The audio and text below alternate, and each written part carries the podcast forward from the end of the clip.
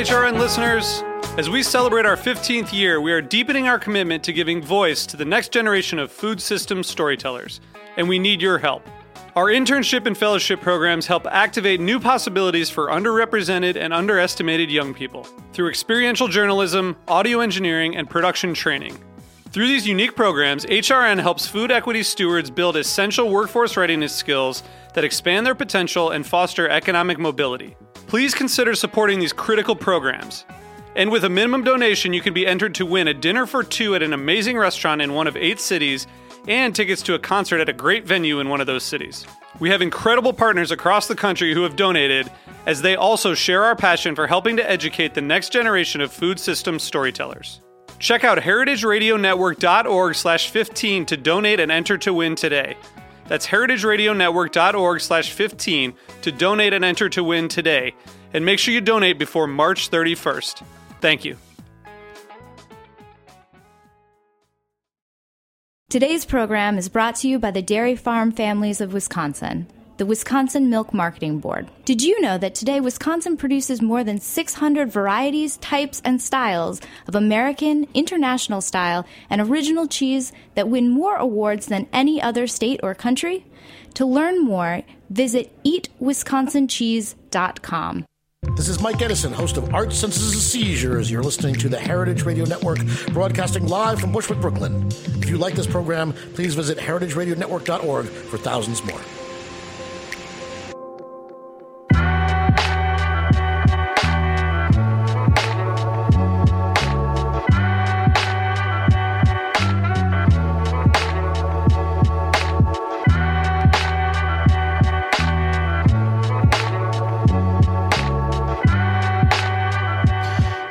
Welcome to another episode of Cutting the Curd, broadcasting live on the Heritage Radio Network.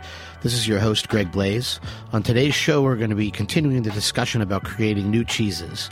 Last week, we talked a bit about the inspiration for Sugar House Creamery cheeses with Margot Brooks and her partnership with Crown Finish Caves here in Brooklyn. Uh, we also had our friend Jos Vulto crash a party, which was a lot of fun.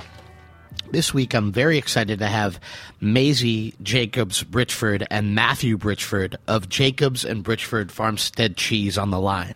Thank you guys so much both for coming on today. How you doing? Fine. Great. How are you? I'm good. I'm good. I uh, I'm suffering a little bit of a cold, so I was glad I was able to get through the pronunciation of all of those Brichfords uh, at once. so um, Leslie and Matthew produced some uh, fantastic award-winning uh, raw milk cheeses in southeastern Indiana from their grass-fed Jersey, Norman, and Tarentaise cross cows. I'd love to start off by asking you about your farm. Uh, how'd you get into the business, and why'd you start making cheese?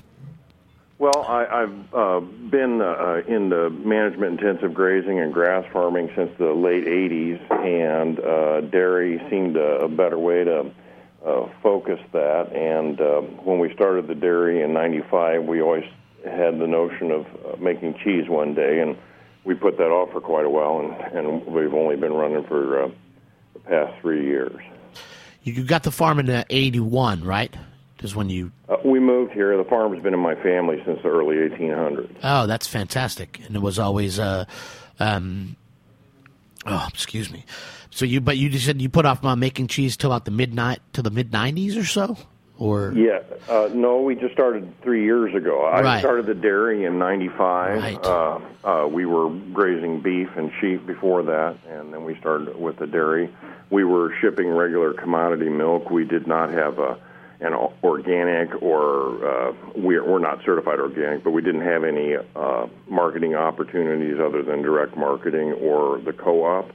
Yeah, and um, we were a we've always been a New Zealand style uh, seasonal dairy, and Yeah. we fed grain when we started, but for about the past eight ten years we've been uh, grass only, and um, but we just I don't know we just took our time getting the cheese going. We we did a lot of research.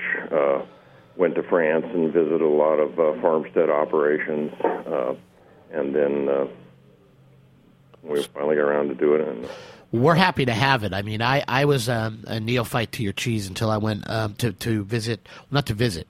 I went to help uh, build um, the the cheese counter in uh, in Eataly in Chicago. As when um, about two years ago when I was introduced to your cheese through a bunch of cheesemongers there, the Ameribella, and um, I love it. Um, I think it's one of the best raw milk cheeses, uh, best wash rind cheeses, which I collect um, that I buy in America. So, I'm well, thank you. Yeah, it's, it's fantastic stuff. It's uh, it's really like funky and uh, and earthy, which I which I personally enjoy.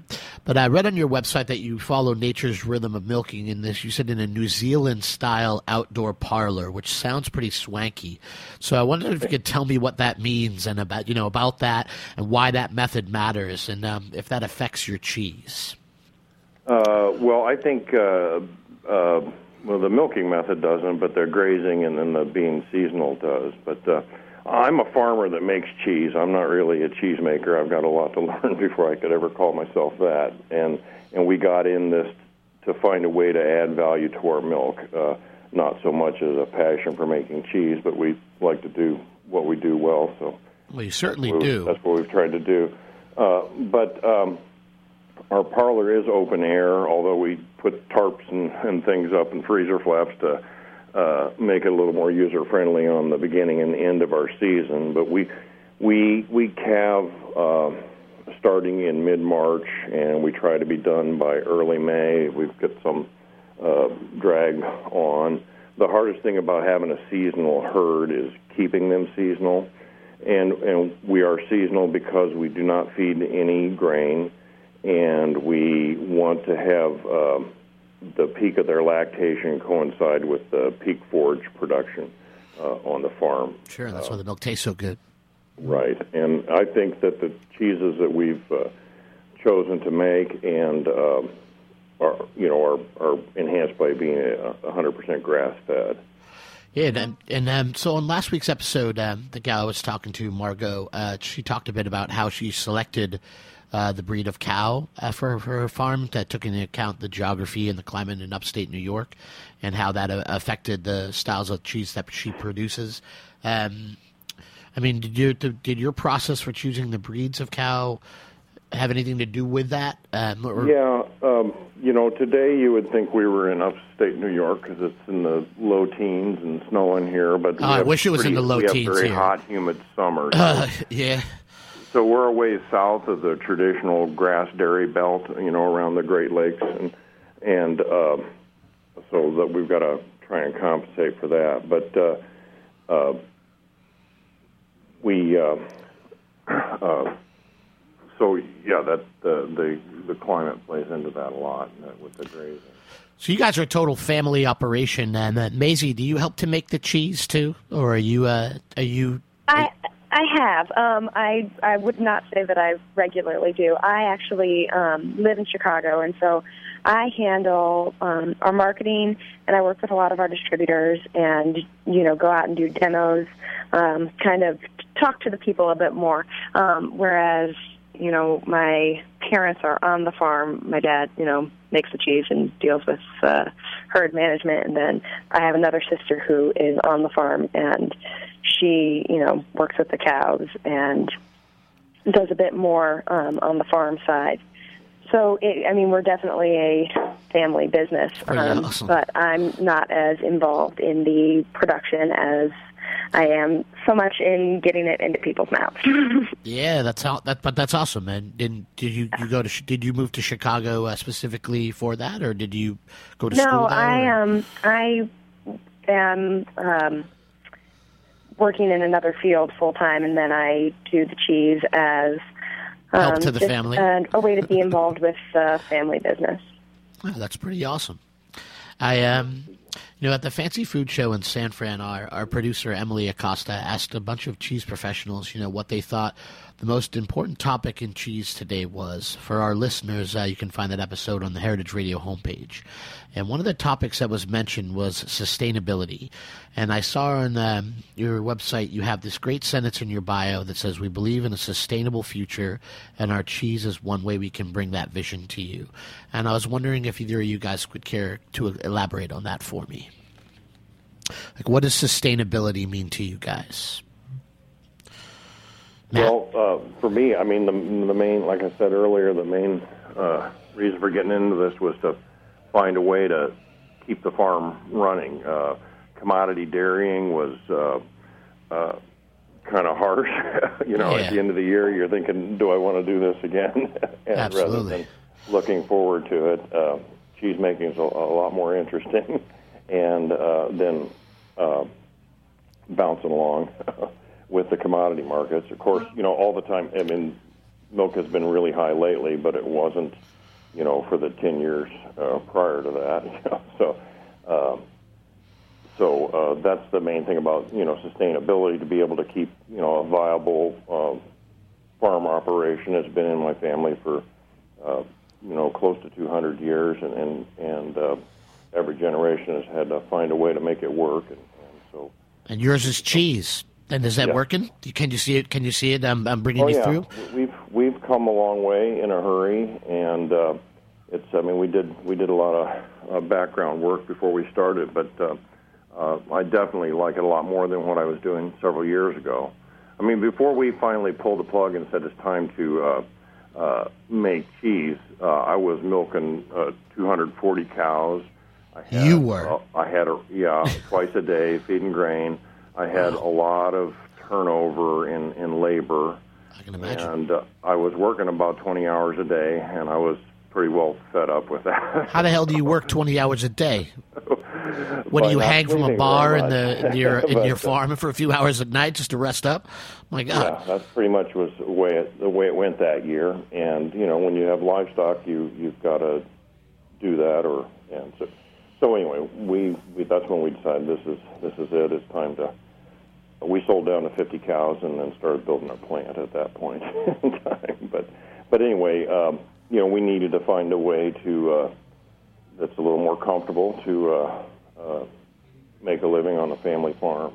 And, and by value added and staying as a farmstead uh, business, we you know we just we're we're expanding our herd a little bit from where we started, but we only want to be so big, and and then uh, uh, we'll make as much cheese as we can, and then if you know that's not enough, somebody else will have to make it. And I think that's a more sustainable vision for our rural economy here, and uh, also for us. you know. Well, the cheese travels further than the than the milk, I'm sure, right? Yeah, I mean, oh yeah. Maisie, are you getting a lot of good accounts well, out there in Chicago? What was that? Are you getting a lot of good new accounts out there in Chicago and in the surrounding areas? Yeah, I mean, we work on. Um, I mean, I mostly try to work on getting us new distributors. Um, that's just a, a better way for us to go because um, it's kind of more bang for your buck, basically. We prefer to work with um, a couple of distributors that work really well for us, um, and they can get it to as many people as possible, rather than you know deal with tons and tons of individual retail accounts. Um, however, we also kind of try to, to come at it from both directions. So we work with retailers as well, and then put them in touch with our distributors. Um, so we kind of work at it from both directions. Um, and and going back to your point about sustainability, Yeah. I think that um, you know my dad was really touching on about how we we do want to make this you know a viable business that can continue, particularly looking at the context of our family history on that farm. But we also you know look at the cows and the land and how we can have sustainable practices that way.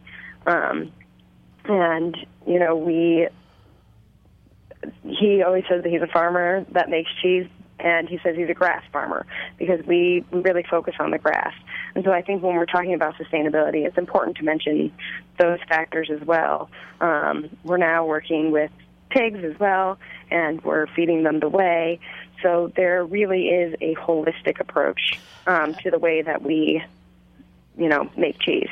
Um, and i think that that's um, an important aspect, particularly something that I see because I work with the people who are purchasing our cheese, and that's what people really like to hear about. You know, they like to see the pictures of the farm. They like to, you know, know where their products are coming from. Um, and I think that's definitely something that's changed in the market. Um, you know, maybe maybe years ago on the coast and in the metropolitan areas, but we're seeing it, you know, nationwide for sure. Um, and I think that you know, getting out there, doing demos, really helps us kind of tell people more about what our farm is about and what our cheese is about. Um, and the sustainability really plays a part in you know what people want to know about. Absolutely, and that's um, that's a good thing that's happening in our world. You get to come on the radio and talk to people like me about your farm and tell us about your cheese, because people want to know that the things that they buy, the things that they're supporting, are supporting, as your dad just said, or you just said to me, Matt, uh, smaller uh, sort of circles of um, of rural agriculture, um, which right. And uh, also, that, on, on yes? top of that, I, I um, you know, the whole know your farmer uh, type of thing. And now we we expand a little more than just local local, but uh, uh, uh, knowing where your food comes from is so important, and and it's the only way to really to really trust what you're getting uh, is to do you know do your homework and know who's producing it and where it comes from.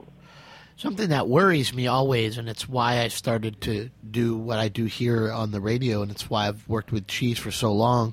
And I don't think that I knew it when I first started working with cheese, but what I've come to know is that um, all of these things we do, when, when you talk specifically about cheese, you're supporting this lifestyle that's very threatened, in my opinion, and um, could very easily go away. So I always really like to find new producers or, or producers that are new to me, which you are, um, you know, and and uh, and understand that you guys are I've always been doing for hundreds of years the same you know the same thing as supporting like supporting those smaller like those circles of agriculture. But um, I, I, like that that people out there now like you say in the heartland of America or just people in, in space places where maybe information wasn't as available to them know where their food comes from. And I'm sure that that's encouraging to you and your mission, and both as farmers on a small level and as people. Mm-hmm. You know. Well, this is a good spot for us to take a break. So um, when we come back, we're going to talk a little bit more about some new cheeses that are made on the Jacobs and Brichford farmstead, and uh, we will be right back. Cheers.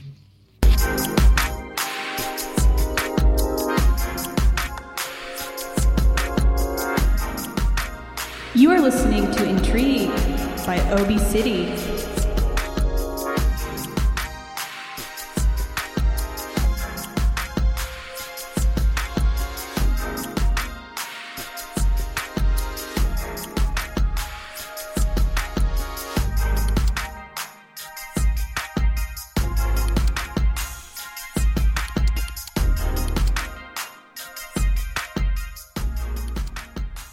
The dairy farm families of Wisconsin and the Wisconsin Milk Marketing Board are proud to underwrite Cutting the Curd on heritageradionetwork.org. Wisconsin cheeses have an illustrious heritage of more than 170 years of quality and craftsmanship. During this long and rich history, the art and science of cheesemaking have been captured in time honored traditions that produce cheese varieties of unsurpassed excellence.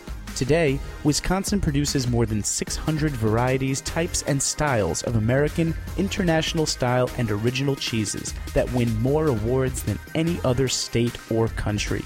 To learn more, visit www.eatwisconsincheese.com. This is Brandon Hoy, co owner of Roberta's, and you're listening to heritageradionetwork.org. Welcome back to Cutting the Curd, broadcasting live on the Heritage Radio Network. Before the break, we were talking with uh, Maisie and Matthew of Jacobs and Brichford Farmstead Cheese in Indiana about their farm and their cows and their philosophy. And now I'd like to talk a little bit more about your cheeses, guys. Um, first of all, I want to congratulate you on your recent win for a Ameribella at the 2015 Good Food Awards. I could and have eaten a lot of that cheese. It's become a standard at my counter, so congrats there.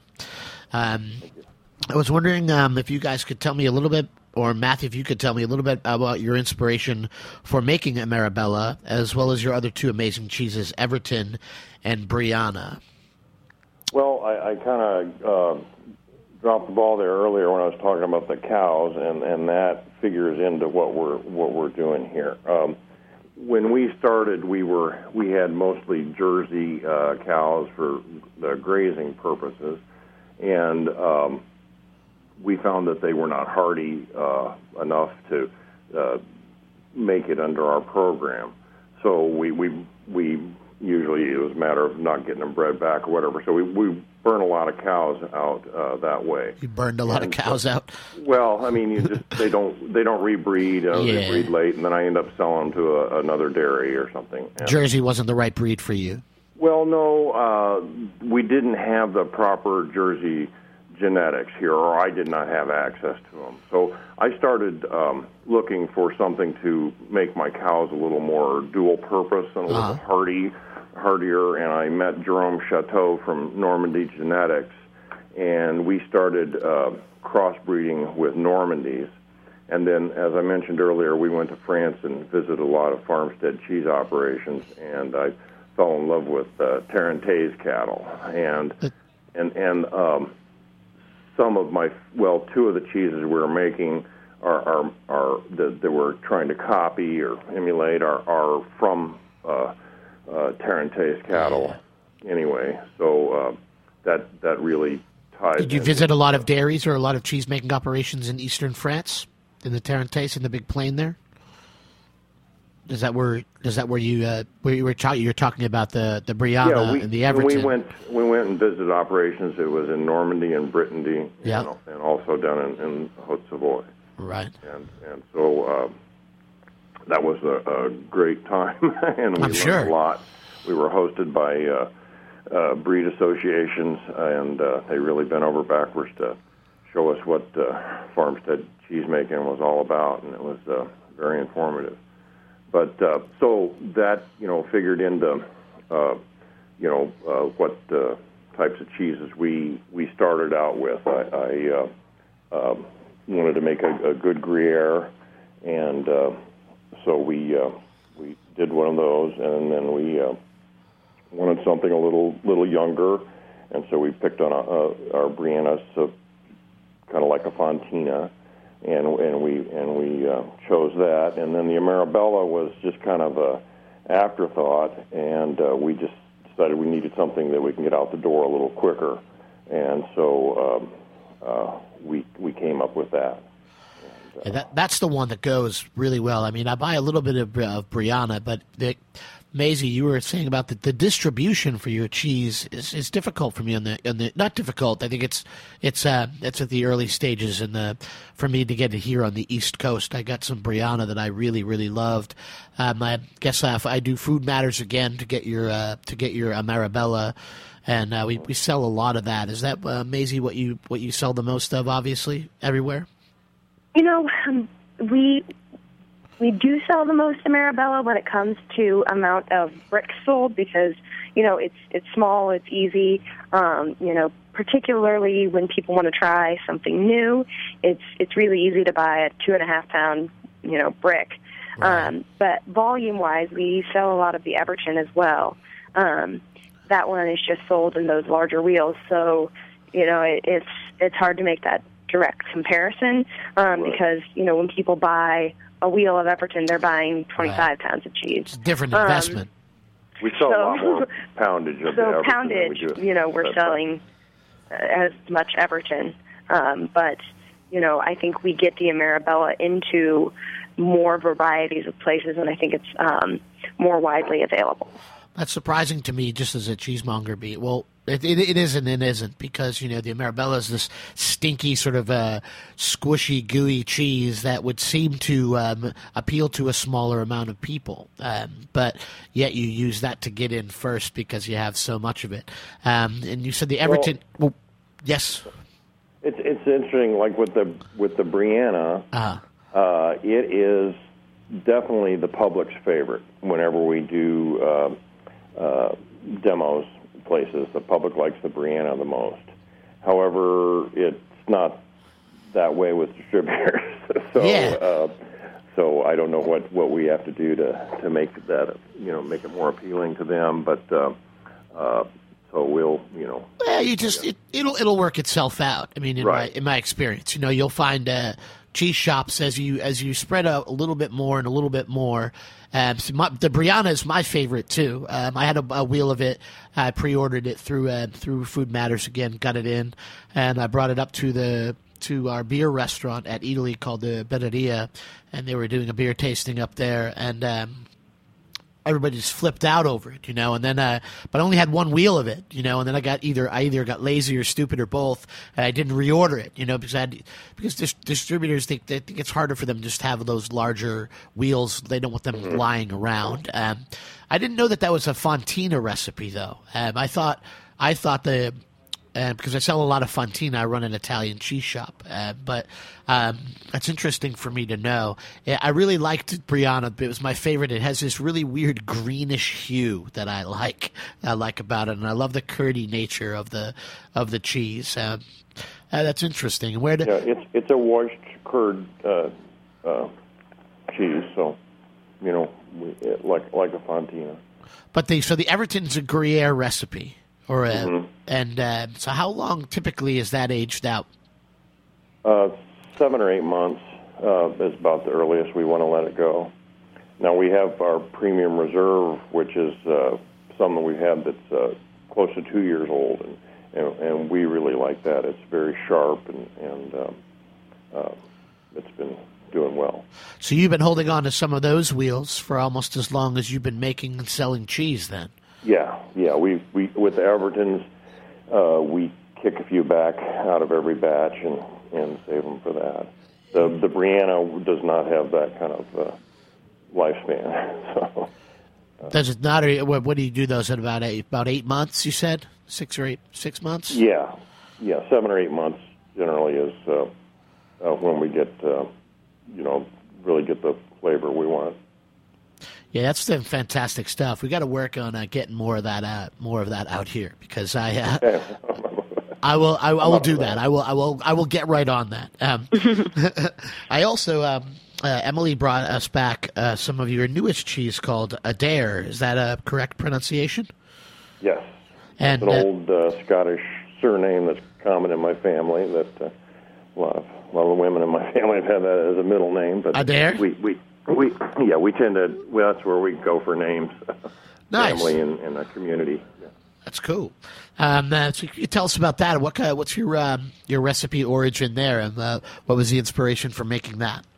Well, we started off. I mean, it's another Tarentaise uh, type of cheese uh, as a, a reblochon, and it's you know we're we're far from that. Um, uh, but that's what we. Uh, I worked with uh, uh, one of our uh, uh, culture suppliers uh, to uh, help come up with uh, reblochon recipes, and I I took uh, several of them and uh, synthesized them and, and came up with with what we're doing now.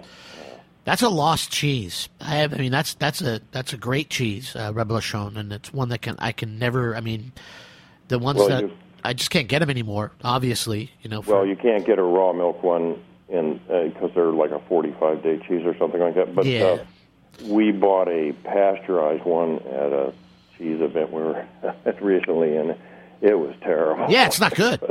it's, it's not good It stuff. was, real, it was really bad. Yeah. You got to either like smuggle in those green label ones, which you know obviously I would be be above doing. I would never do something like that. And, uh, You're not. I'm a, it's not that kind of guy. Uh, but um, yeah, the, the the other ones aren't good. So these these are great. I mean, when we tasted it, it was a little younger. It was firm, um, and it had it was a you know the Amer- Ameribella has this sort of long uh, beginning and end, and this one was quick and clean finish. It was a little uh, a little acidic um, in a pleasant way. Um, but um, when it, when do you think uh, you're going to? Are you still in uh, developmental stages of that, or are you? Um, Well, no, we're we're You're selling to it? move some now, and and we and we we start uh, production again here in a few weeks. But um, um, you know, I've got you know, there's a, lot of things we need to tweak on that, but uh, all the rest of our cheeses are very much on the savory side. So we wanted to do something that was a little more lactic and, and a little smoother, and, and uh, uh, you know, just just uh, you wanted to go a different way. different. Yeah. Totally. So, uh, as far as marketing uh, the cheese goes, and this is uh, because you you know you have these these for certain flavor profiles uh, fits in. Um, do you have a, a particular strategy for positioning your cheese in the market? I mean, do you do you intentionally want to be known for one particular cheese like a Ameribella, or do you how do you match all of these uh, things you're doing with your animals and your cheese making processes? You know, with actually making money and selling cheese. well, I mean, I I think that we um, you know, we only have four cheeses, so I think that we very easily can stick in consumers' minds with all four of those cheeses.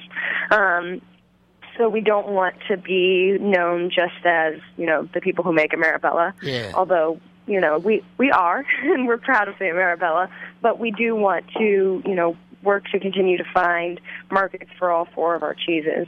Um, and the beauty of the Adair, which is the new cheese, is that it is also small format. So we think it'll be another cheese to help open doors. Absolutely. Um, because that's you know that's kind of what the Ameribella has been for us. Um, because when we first started, the Ameribella was first of all it was available first. So because of the aging, so you know it was two months old, and that's what people got. That was the first impression, um, basically. And then as the other cheeses um, became available, we had used, you know, we went to the people who were already carrying the Ameribella and had them try our other cheeses, and you know that kind of opened the door. Um, and we think that the Adair will also help do that, um, particularly because it is um, a milder profile. I think it's going to find um, a pretty wide audience, um, and I, I think that will continue to help the sales of all the cheese because we kind of see that each of our cheeses fills a different niche. Um, and we like to think of our cheeses, you know, as they're versions of cheeses that you could get in um, Europe, but they're an American take on them. Um, and so we feel like we're filling a market need that is not necessarily met through other American producers. Um, and so I think that you know I love it when we we do demos and you know sometimes there are people who are visiting from France or Italy and they get so excited about our cheeses Yeah. because you know they didn't know that they could find this being made in the United States. Um, and that's always you know a, a really good feeling for us because we're you know bringing some of that taste of Europe Yet the cheeses are distinctly um, yours. You know, Indiana. Yeah. Um, and so we we- we definitely think we're kind of we're going for a small section of the market, but we're just trying to do it really well. Um, and hopefully, you know, each of our cheeses fits into a dish- different niche, and I I think so far that that's working well for us. I mean, obviously, we have room to grow, but we're still young. Um, so I I definitely think we're on the right path you ever think you're going to make a you blue know, cheese? Getting all the different cheeses out there. Matthew, do you ever think you'll make any blue cheese? Uh, no, I um, I haven't thus far, but never. I, I haven't ruled it out. Um, There was a great, a weird blue cheese I got that always reminds me of the of Tarrant. Well, the Tarentaise, the place where it was a big, massive block of cow cheese that they just sort of uh, uh, allowed. Um, and they, you know, they they put the they just allowed uh, the uh, the oxygen sort of penetrate the rind. Uh, the Bleu de Termignon, I think it was called. And I haven't seen it in years. For some reason, uh, the paste of your uh, Briana kind of reminded me of that cheese. Just an offshoot question. But you guys also have some well, I sheep, think right? about it, so Yeah. but Maybe- done that yet. You guys also have a little bit, a uh, small flock of sheep, right? yes, we have some. Uh, um, they're hair sheep, uh, so they're pretty much kind of a free range. Would you ever consider making uh, cheese from the milk of o- other animals, like sheep, or maybe yours? as long as I don't have to milk them. All right. I'd, I'd love to be able to buy uh, goat's milk uh, and and do something in the winter when we're down. But I, I you know, we've we're pretty busy here already, so I'm not going to start a goat dairy. But uh, no, you if don't have somebody enough. else wanted to, I, I would I would I would welcome that. but I'm not going to do it. Maisie, you going to come back and run that Uh, no, I'm I'm quite content um, doing less of the manual labor. you guys see all. They, all my girls grew up milking cows, so. yes, yeah. We. I, I personally feel I got my fill of that. yeah, you passed through that. You passed through that portion, so then you get. Well, that's awesome. I mean, you guys sound like a great uh, a great family team, and uh, you know, I love your cheese. I want to I want to thank you so much, both of you, for coming on the show today. Um, I love your cheeses truly, and it's a pleasure getting to talk to you. Um, for for all of you out there, be sure to check out our Instagram, cutting the curd one word, for some sexy pictures of Jacobs and Brichford cheese, especially the Ameribella. And um, so I want you guys to tune in next week for Diane Snempel's book review. Um, hope you had a great time listening. Have a good week. Cheers.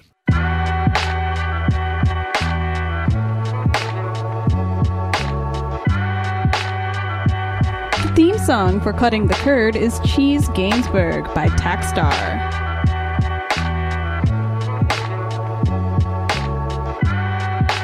Thanks for listening to this program on heritageradionetwork.org. You can find all of our archive programs on our website or as podcasts in the iTunes Store by searching Heritage Radio Network. You can like us on Facebook and follow us on Twitter at heritage underscore radio. You can email us questions anytime at info at heritageradionetwork.org. Heritage Radio Network is a 501c3 non-profit. To donate and become a member, visit our website today. Thanks for listening.